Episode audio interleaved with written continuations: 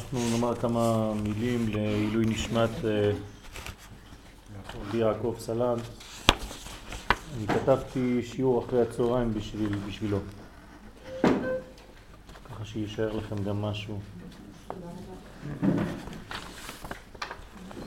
נחלק לאנשים שם.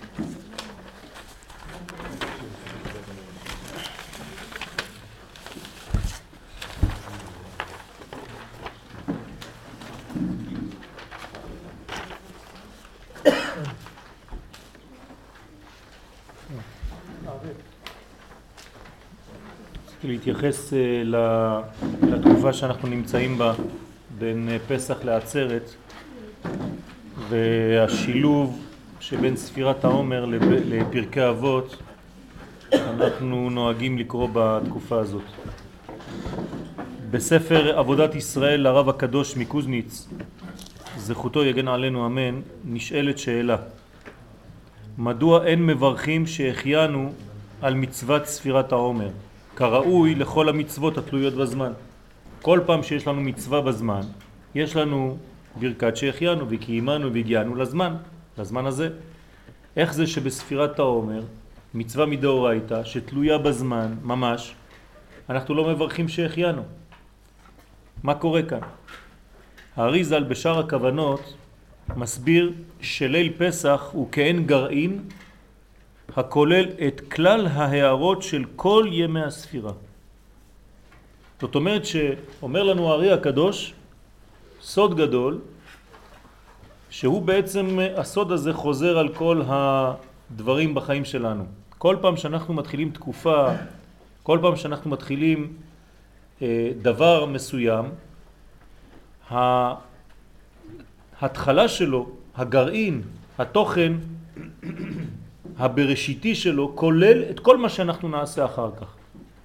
דוגמה פשוטה, אנחנו רוצים לכתוב מכתב, הנגיעה הראשונה של העט על הנייר כוללת כבר את כל המכתב, ועוד לא כתבת אפילו לא נקודה. זאת אומרת שיש בפוטנציאל הבראשיתי את כל מה שיבוא אחר כך. אנחנו רוצים להגיע עכשיו לחג השבועות. בפסח אנחנו בנקודה הראשונה, כמו הנקודה עם העט על הנייר. זה הלילה הראשון, ליל הסדר. הלילה הזה מגלה לנו הארי הקדוש, בגלל שהוא שורש לכל ספירת העומר, עד חג השבועות, אז הוא כולל בתוכו את כל מה שיבוא בכל הספירה. זאת אומרת שנגיד שליל הסדר הוא 12 שעות, 12 שעות תחלקו 49 ימים, עד חג השבועות לחלק ל-12 שעות. 12 שעות חלקי 49 ימים ותמצאו שכל חלק קטן בליל הסדר מקביל כן, ליום אחד מהספירה. וכמובן לשעה אחת מהספירה, לרגע אחד מהספירה. אנחנו היום עכשיו כאן, כולנו ביחד, זה היה כבר כלול בתוך ליל הסדר. בתוך ליל הסדר היה לנו אולי אלפית השנייה שמיוחסת לרגע שאנחנו עכשיו סביב השולחן הזה ואומרים את מה שאנחנו אומרים. ואם בגרעין היה משהו, הגרעין הזה התפתח ומופיע עכשיו כפי שהוא מופיע עכשיו בלבוש השיעור שאני עכשיו נותן לפניכם. כך אומר האריזל, וזה דבר מעניין מאוד. הדבר הזה חוזר בכל החיים שלנו. ברגע הלידה, כל החיים שלנו כבר גם כן גנוזים באותו רגע של הלידה. לכן כל כך חשוב לחגוג ימי הולדת, לא בשביל המובן הילדותי שבדבר, אלא בגלל שזה שמה הרגע של השורש, של הגרעין של כל החיים שלנו, ומה אפשר לעשות, לעשות בגרעין? פשוט לבנות את העץ מחדש. זה מין פוטנציאל אפשרות לחזור לגרעין הזה פעם אחת בשנה כדי לבנות מחדש את כל העבודה שלנו. אז מה הגרעין שאנחנו רוצים עכשיו לחזור אליו מחדש בערב פסח? חג השבועות. זאת אומרת לפי ליל הסדר חג השבועות שלי יהיה שונה. כי בליל הסדר יש את כל הגרעין שכולל את כל הימים עד חג השבועות. לכן התורה שאני מקבל בחג השבועות כל שנה היא שונה. התורה שלי שונה כל שנה, והיא תלויה בליל הסדר ובכל ההתפתחות במשך ספירת העומר. אז ככה אומר האריזל שהכל גנוז בתוך הספירה, בתוך הלילה הזה, וזאת כדי לפעול את הגאולה ממצרים. היה צריך אורות גדולים כדי לצאת ממצרים, אז ברגע הלידה הזאת של עם ישראל, כן, פסח זה לידת עם ישראל, שם יש את כל האורות מרוכזים במקום אחד, ברגע אחד, כדי לפעול את הגאולה. בסוד מה שכתוב, וחמושים עלו בני ישראל מארץ מצרים. תרתי משמע, חמושים ממש, עם כוחות משוריינים, וגם חמושים מלשון חמישים, אומר הזוהר הקדוש, כלומר כבר בליל הסדר הם היו בדרגת חמישים, שזה בעצם חמישים יום אחרי זה חג השבועות. הרי חמישים יום אחרי פסח זה שבועות.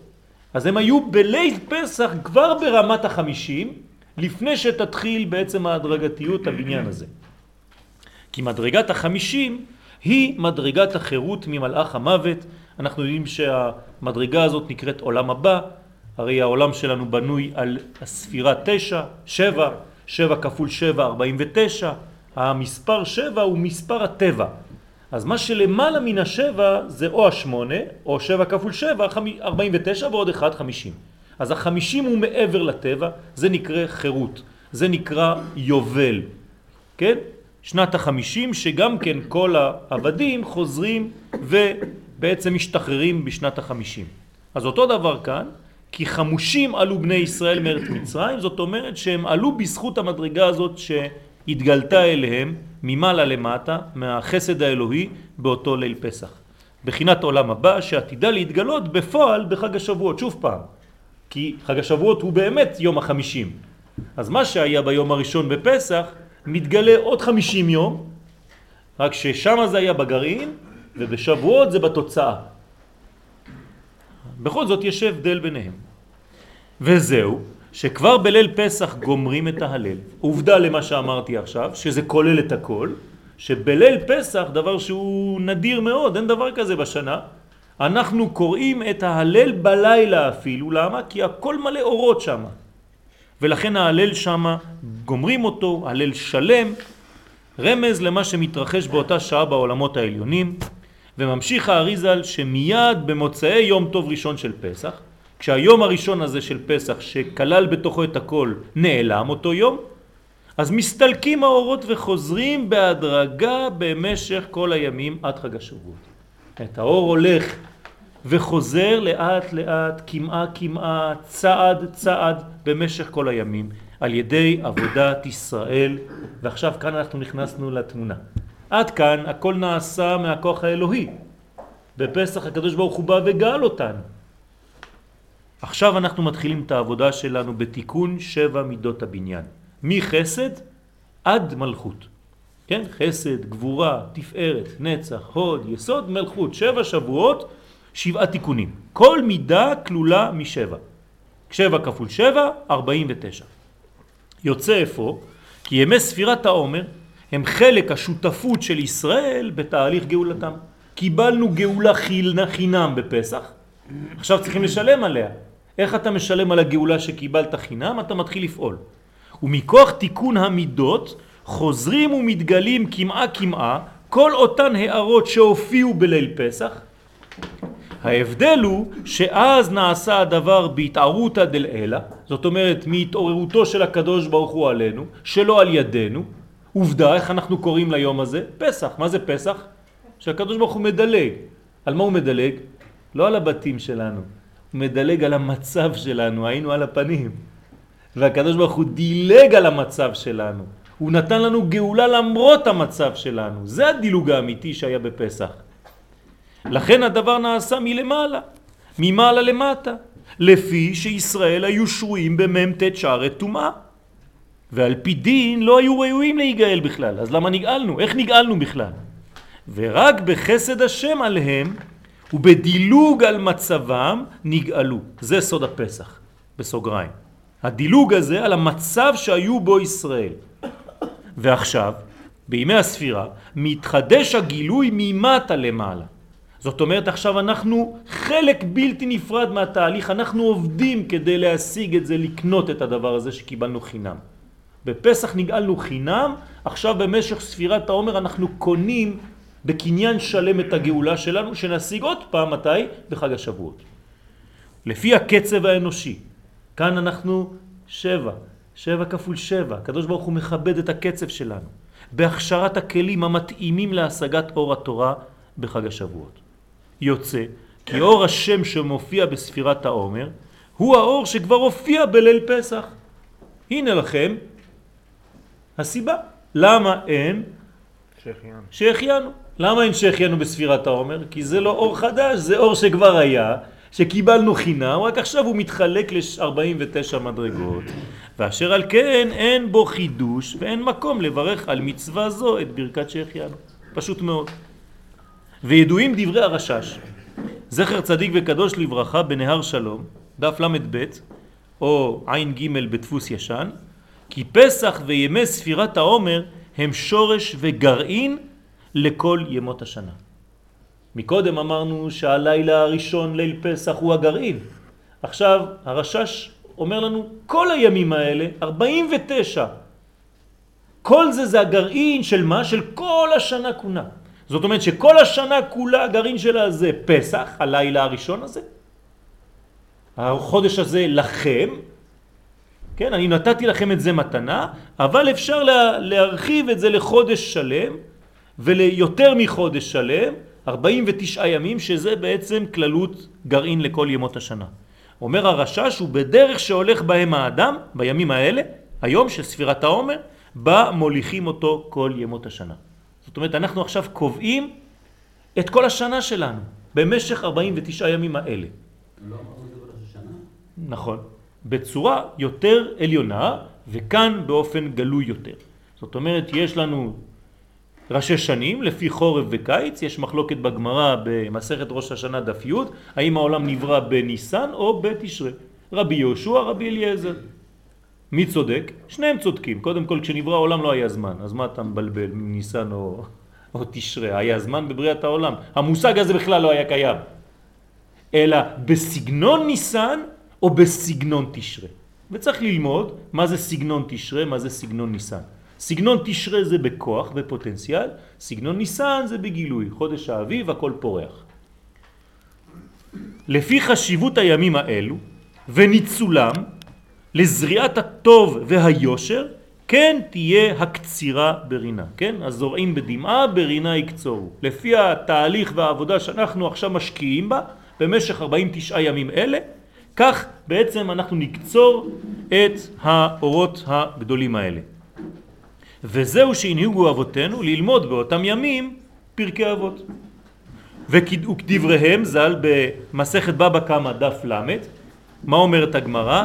היי מן דבאי למהווה חסידה, מי שרוצה להשיג מדרגת חסידות, לקיים מילי דאבות, שילמד ויקיים פרקי אבות.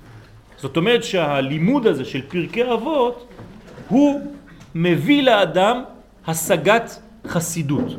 ואנחנו יודעים לפי הרמב"ם, בהקדמה לשמונה פרקים, שמי שמשיג חסידות, מה הדרגה הבאה? נבואה. נבואה. אחרי החסידות באה הנבואה.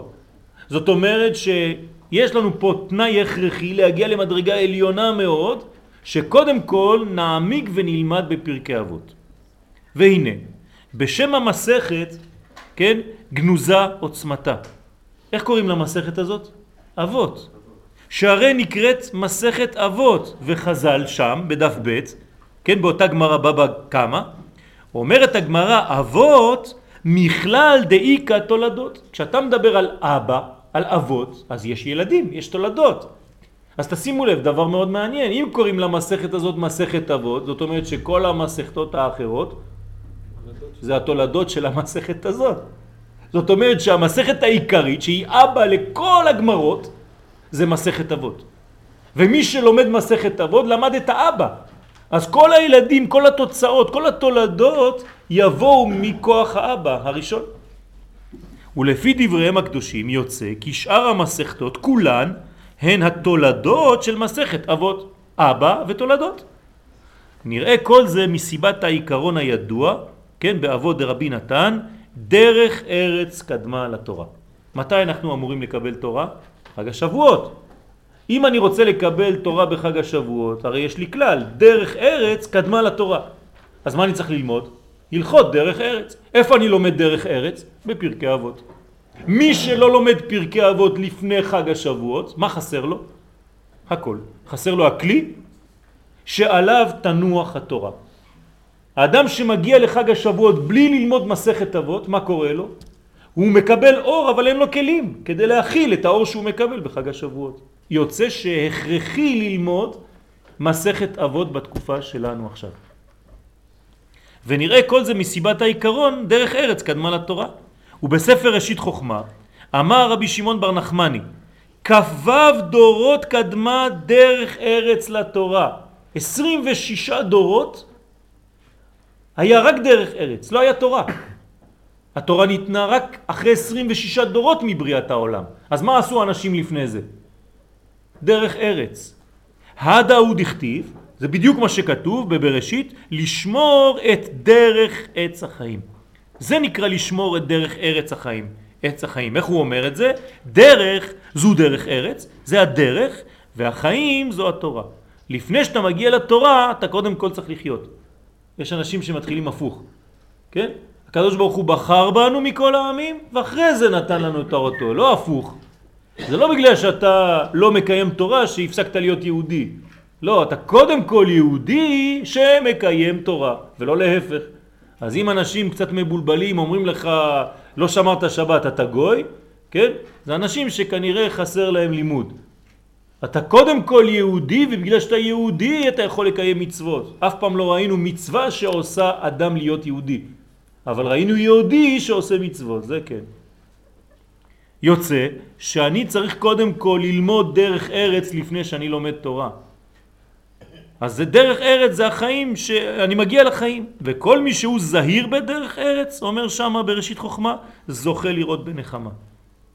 אז דרך ארץ זה מנגנון חשוב מאוד. הדברים נראים פשוטים, מה זה דרך ארץ? תן ללמוד משהו רציני בתורה. אה, דרך ארץ, סתם פרקי אבות, סתם אנחנו כבר מכירים את הכל בעל פה. לא נכון, זה לא פשוט. פרקי אבות זה דבר עמוק מאוד. ומי שלא מעמיק בו אז הוא חושב שזה דברים כאלה מרחפים סתם. כי לפי המידות יבוא האור. אדם שאין לו מידות לא יכול לקבל תורה, כי התורה לא מחזיקה בו, אין לו כלי קיבול.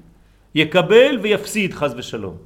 אבל אם יש לו כלי קיבול, אם יש לו מידות מלשון מדים, מלשון לבושים, אז האדם הזה יקלוט את האור של התורה וישמור אותו. ועל ידי זיכוך וטיהור הכלים, בזמן ספירת העומר, ראוי לו לאדם שיהיה מרכבה והשראה אל התורה. אז האדם הופך להיות מרכבה, התורה רוכבת על כל המידות שהוא בונה במשך שבע כפול שבע, 49 ימות הספירה. ונראה בסייעתא דשמיא שזו אחת הסיבות להיעדר תאריך בחג השבועות. למה התורה לא קובעת שחג השבועות הוא ב... לא יודע מה, חמישי לחודש? אין דבר כזה בתורה. אלא חג השבועות תלוי במה? בפסח. כן, ממחורת השבת תספרו חמישים יום. זאת אומרת שאין לנו תאריך אלא חמישים יום לאחר הפסח זה חג השבועות. זה סוד גדול. זאת אומרת שחג השבועות תלוי במה? בחג הפסח ובכל מה שיש בתהליך עד חג השבועות. אין לו תאריך בפני עצמו. אלא הוא חמישים יום מזמן יציאת מצרים. אז ברמז אפשר לומר דבר מאוד מעניין. שכמה שאתה יוצא יותר טוב ממצרים, כך אתה מקבל 50 מדרגות עד שאתה מגיע לתורה. זאת אומרת, דהיינו שמתן תורה רחוק 50 מדרגות שחייב אדם לתקן ממדרגתו הנמוכה ביותר הנקראת מצרים, אתה צריך לצאת ממצרים, זה ליל הסדר, ואתה מתחיל לטפס 50 מדרגות בחיים שלך, במידות שלך, בתיקונים שלך, כל אחד צריך לראות במה הוא חלש יותר, מה חסר לו.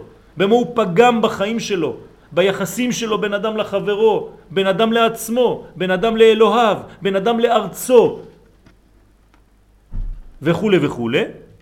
דהיינו שמתן תורה רחוק חמישים מדרגות שחייב אדם לתקן ממדרגתו הנמוכה נקראת מצרים ועד למעלת המדרגה הנקראת ברמז בשם סיני. אני צריך להגיע לסיני שלי. חמישים מדרגות אחרי יציאת מצרים שלי. כשאני אצא מהכלא שלי ואני אטפס חמישים מדרגות, אני אגיע לסיני. אה, משה קיבל תורה מסיני, לא בסיני. מי שחושב שסיני זה מקום, הוא טועה. הנה עכשיו נתתי לכם את העובדה.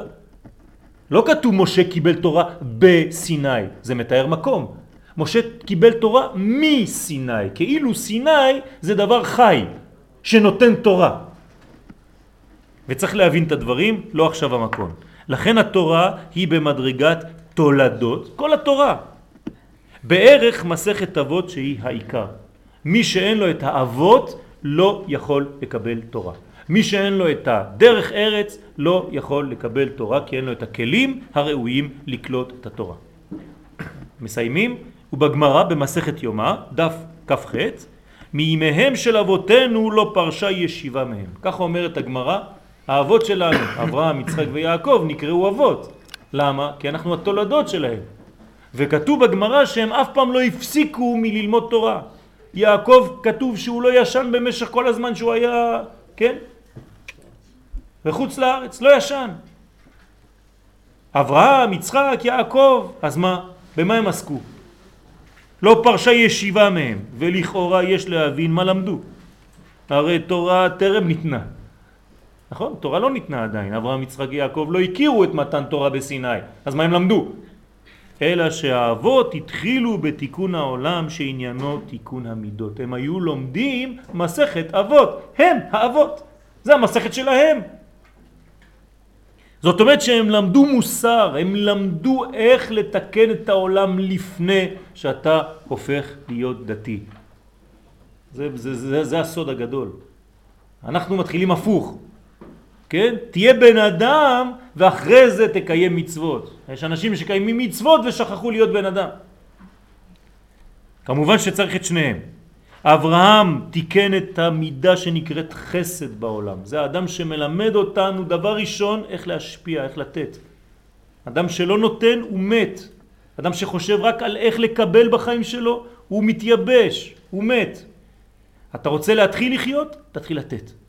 ולכן האבא מתחיל לחיות, האימא מתחילה לחיות כשיש לה ילדים.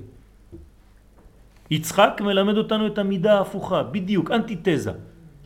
עד איפה לתת? כמה לתת?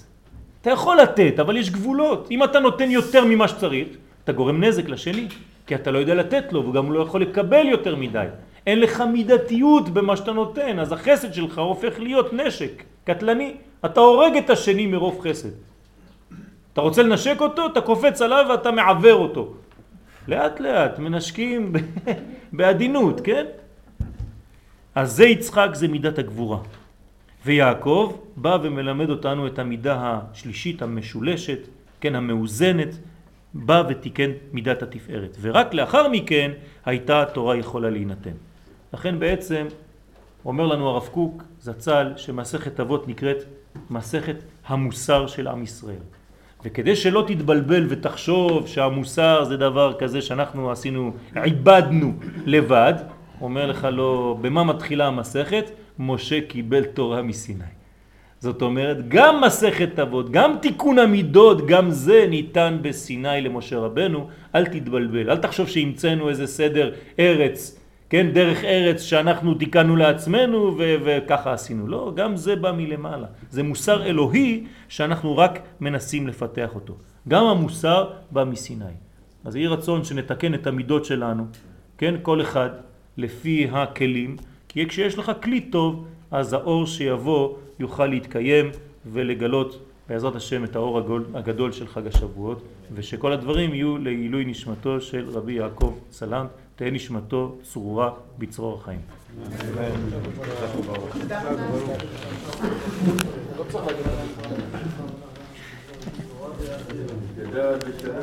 אמן.